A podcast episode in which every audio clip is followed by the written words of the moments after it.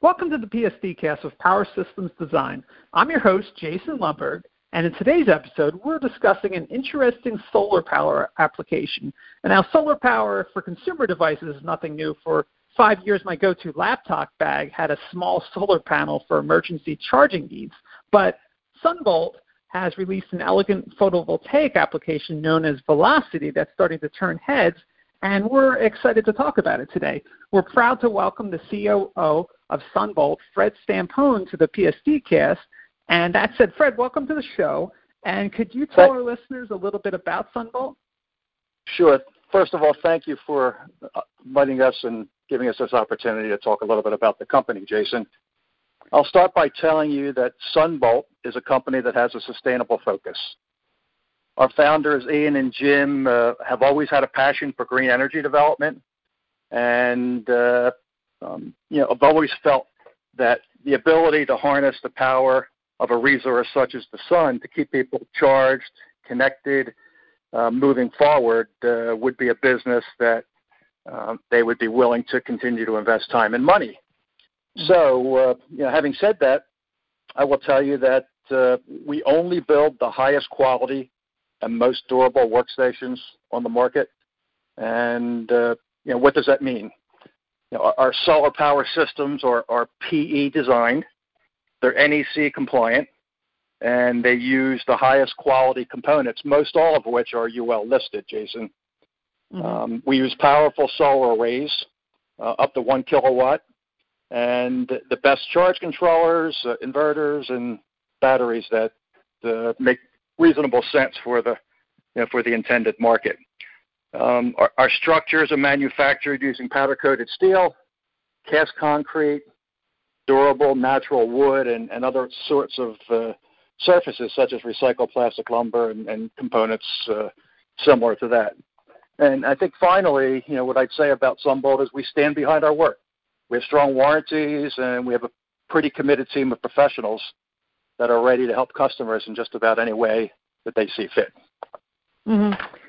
And, you know, before we, we delve into um, the, the subject of the podcast, um, I, I, was wondering if, if you could speak a little bit uh, to, to the overarching theme. You know, we're, we're talking about solar power, and, and we're all familiar with the technology. It's, it's certainly not anything new, but it's, I think it's finally starting to gain a, a little bit more traction. Um, but why is why is it so important to the country? Well, I think we face a challenge of ensuring continuing access to affordable energy sources. You know, we all want to support this level of pros- prosperity that this con- com- or this country has been accustomed to through certainly throughout my lifetime and probably yours. Mm-hmm. And mm-hmm. an, an abundant energy supply is critical to that end. So, you know, we also think about wanting to reduce environmental impacts. Um, you know, we hear a lot of debate and conversation about the effects and risks of, of climate change, but you know, what what does it really mean to us? Here, here's the way that I would best say it: um, We're looking for you know clean air, clean water, um, and and better health, probably resulting from both of those. You know, we're looking for uh, you know a, a strong economic profile that allows growth through the creation of, among other things, green jobs. And we certainly can count um, among the, the, growth in green jobs uh, what solar has contributed in, in, the last five years in particular. It's been a very, very significant number. Um, you know, we're looking for greater energy security, you know, due primarily to anticipated reductions in imported fuel. And so, you know, what, what does all this what does all this mean for us in terms of you know, what SunVault hopes to do? Um, you know, we, we kind of sum it up this way. Uh, the sun's the world's most dependable resource, and this business was built around around that um, as a as a basis for uh, entering the market. Right, right. So let, let's jump into the, the velocity. Now, could, could you give our audience like a, a brief overview of the technology itself, and, and maybe for for those who haven't um, seen one of those units. Could could you describe the workstation itself? Um, just just give a, brief overview of maybe what it looks like, what consumers would expect from it, what um, you know the some of the campuses that might uh, be the target audience for this might expect. Sure. So the Velocity is a sit-down workstation um, comprised of a tabletop that's you know roughly a, a four-foot square with a center post or mast, as we call it, that supports the solar array. Um, we call that the canopy, and uh, two benches that accompany the table. Um, there's room to pull in uh, other chairs, other seating, which which is ADA accessible.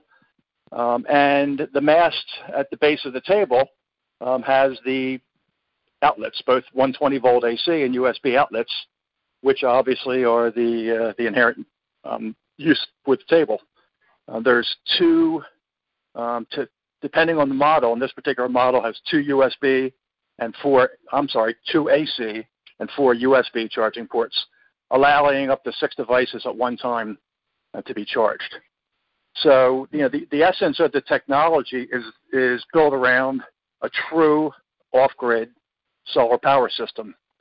It's a, it's a PE compliant design um, with, a, with a powerful 660 watt solar array designed uh, to provide uh, two to three days of autonomy uh, because batteries are included. You know, in days when there is not abundant sunlight or during evening use, you know, the batteries are uh, the source of the energy for charging devices. Um, the, the, battery bank is significant in that uh, it's it's about 210 amp hours of storage capacity using a high quality AGM battery, which is you know, among the best battery technology available for the money. I'm running at uh, running at 12 volts, not too unlike your car, and uh, you know, able to generate uh, quite a bit of power with with the array that we're talking about. You know, with 660 watts, and assuming you know, let's say a 20% loss, you know, due to uh, um, self-consumption, uh, you're, you're looking at generating um, depending on where you are, and using Philadelphia as an example in the summer, where you might get on average four to five hours of sunlight, you know, almost 300 watt hours of daily energy production. Mm-hmm. So uh, that that pretty much describes you know, the table and a little bit of the technology behind it. But it's a uh, it's clearly a, a value driven charging station that doesn't sacrifice any of the quality or durability or high power that's that's become associated with our brand. Mm-hmm. So, um, what what makes the Velocity unique compared to some of your other offerings, like the, the Campus XL, the Dash, the Momentum? Um, what's what sets the Velocity apart? The, the, the value orientation of the Velocity is is its clear selling point. When workstations of this nature first hit the market, they were expensive. And, and many of what we sell are still expensive. Certainly, the competitors' products uh, that are designed similarly are expensive. We, we looked at that price point and said, doesn't necessarily make sense for everybody. You know, whether it's a university who has abundant resources or, or a corporate um, campus situation, uh, you know, with, with a high-profile company that can write the check, uh, doesn't really matter because at the end of the day, someone's responsible for that investment.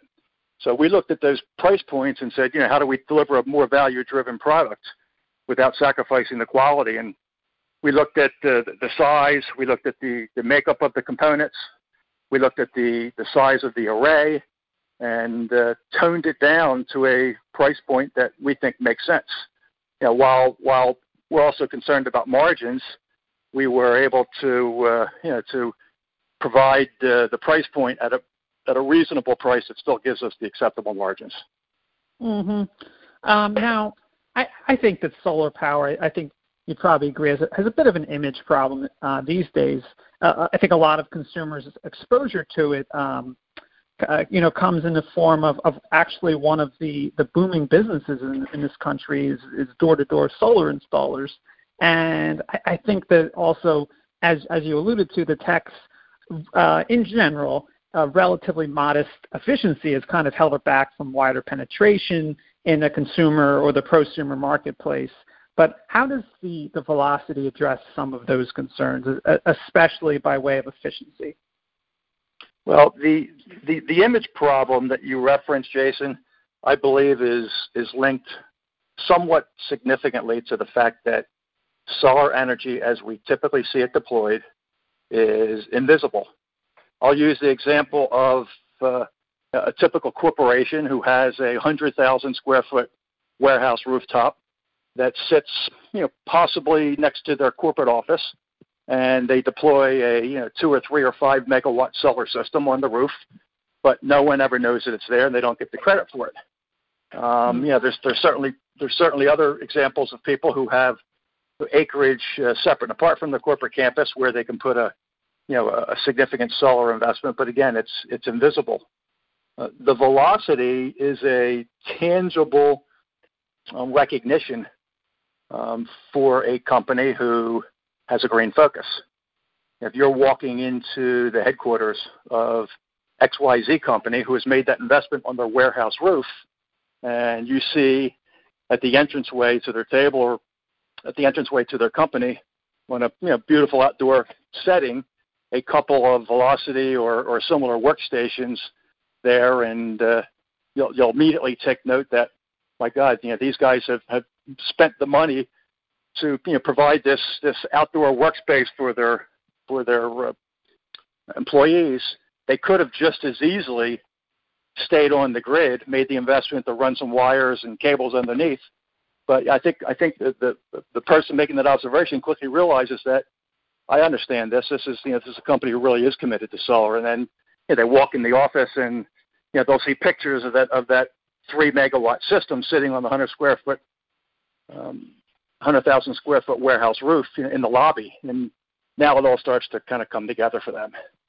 Right, right, right. So I was I was looking at some of uh, the university case studies on, on SunVault's website, and, and I know that um, I know the velocity is fairly new and it's not it's not on the uh, the campuses just yet, but that that certainly uh, would be one of the, the target locations for uh, for the velocity, and, uh, along with like the corporate locations that you mentioned. Um, but just just delving into the Riverside case study specifically, um, I, I, think we can all see what sort of needs that that would fulfill. Um, it's it's it's a pretty elegant application, but uh, maybe you could just uh, reiterate like what what did the Campus XL, what needs did it fulfill on that particular campus? Well, the University of Riverside made a decision um, very uh, very early on uh, as as these technologies were, were becoming affordable uh, that they would be carbon neutral. And the, the date that they specified was 2025. I, I don't recall exactly, Jason, where they when they made this commitment, but at the time, um, laptops were just becoming available for students. In fact, they had a program where they would lend the uh, the, the student community laptops uh, from the student union building, and it soon became apparent that uh, there wasn't a lot of places to charge their devices. So mm-hmm. you know that immediately became a necessary uh, goal for them. Um, none of the uh, um, as a green-minded campus, um, none of the under none of the sustainability projects that they were undertaking provided the kind of visibility that they were looking for in terms of awareness of renewable energy. So the director of sustainability you know, took a look at our products and said, you know, this this clearly makes sense. Uh, in addition, he was he was looking to enhance some areas on the campus that were underutilized. I think we've all been in these sprawling campus, uh, university campus settings, and have seen you know beautiful green spaces and such uh, that almost look virgin and untouched. But at the end of the day, as these universities are expanding their enrollment, um, you know they start building out in these spaces and realize that you know the the, the, the utilization of uh, of some of these you know green spaces uh, um, certainly need to uh, include the kinds of site amenities that would make it attractive for their students. And we, we have we have become one of those site amenities. You know, just like a park bench and a and a uh, bicycle station uh, is is specced by the architect when he's designing a space. You're now seeing you know, workstations such as ours uh, being part of that. And that's exactly what happened at University of Rivers, University of California at Riverside. Right, right, uh, for sure. And and uh, even at this point, I'm I'm about two two decades removed from uh, from university myself. But uh, even even back in the day, I remember how um, when I when I went to Rutgers, there was there was a lot of space that definitely seemed like it was underutilized, and it and it would be perfect for for something like uh, one of SunVault's workstations. But uh, but not to get off too much on a tangent. Was there any other partnerships that, that Sunbolt is, is working on that you care to mention, uh, specifically uh, with regards to the velocity?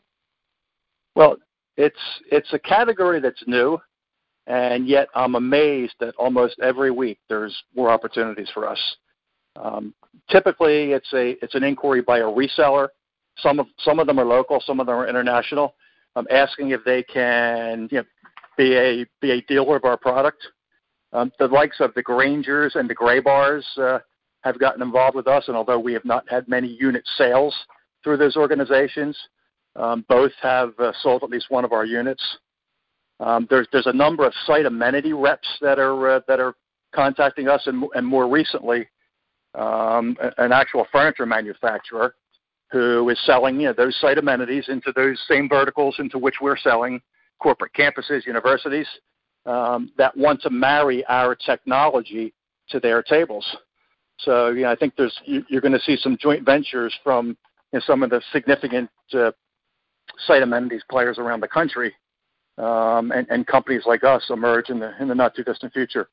But I, I will tell you the the things that I'm the things that I'm most excited about are potential partnerships with uh, organizations such as the Rails to Trails Conservancy we've identified uh, this emerging trail national trail system around the country as a uh, as a tremendous opportunity for us because by their very nature, trails are off the grid. So we, we set out to get involved with the RTC, and uh, through them uh, have gotten exposure to a number of other organizations. Uh, in fact, next week we're going to be exhibiting uh, another model, our, our first stand-up model called the Dash, um, at the National Geographic's annual Explorers Festival. The uh, the event company that was running that event for them uh, was doing some some online search and they found these units and offered us the opportunity to bring their units down and you know show show them there and allow their their guests to utilize the the uh, units uh, you know for a productive purpose. Obviously, they're going to be in an outdoor setting when people are taking breaks and everyone's going to be on their phone and needless to say, there will be plenty of people looking for a place to charge their phones. So, you know, we're just starting to see those kinds of opportunities, and that's unique because a, you know, a, a relatively small company like us um, has difficulty identifying the opportunities to be on a national stage, and you know, a couple of these opportunities are are just now starting to emerge. Right. Uh, that, that that sounds really cool, Fred, and, and we're definitely going to be following uh, SunVault's story, uh, uh, especially as as you get a little bit out there, a little bit more out there in the, in the marketplace. But um, I, I, just want to say thanks for all the great info today, and um, we want to thank you for joining us. And to our listeners, thanks for tuning in.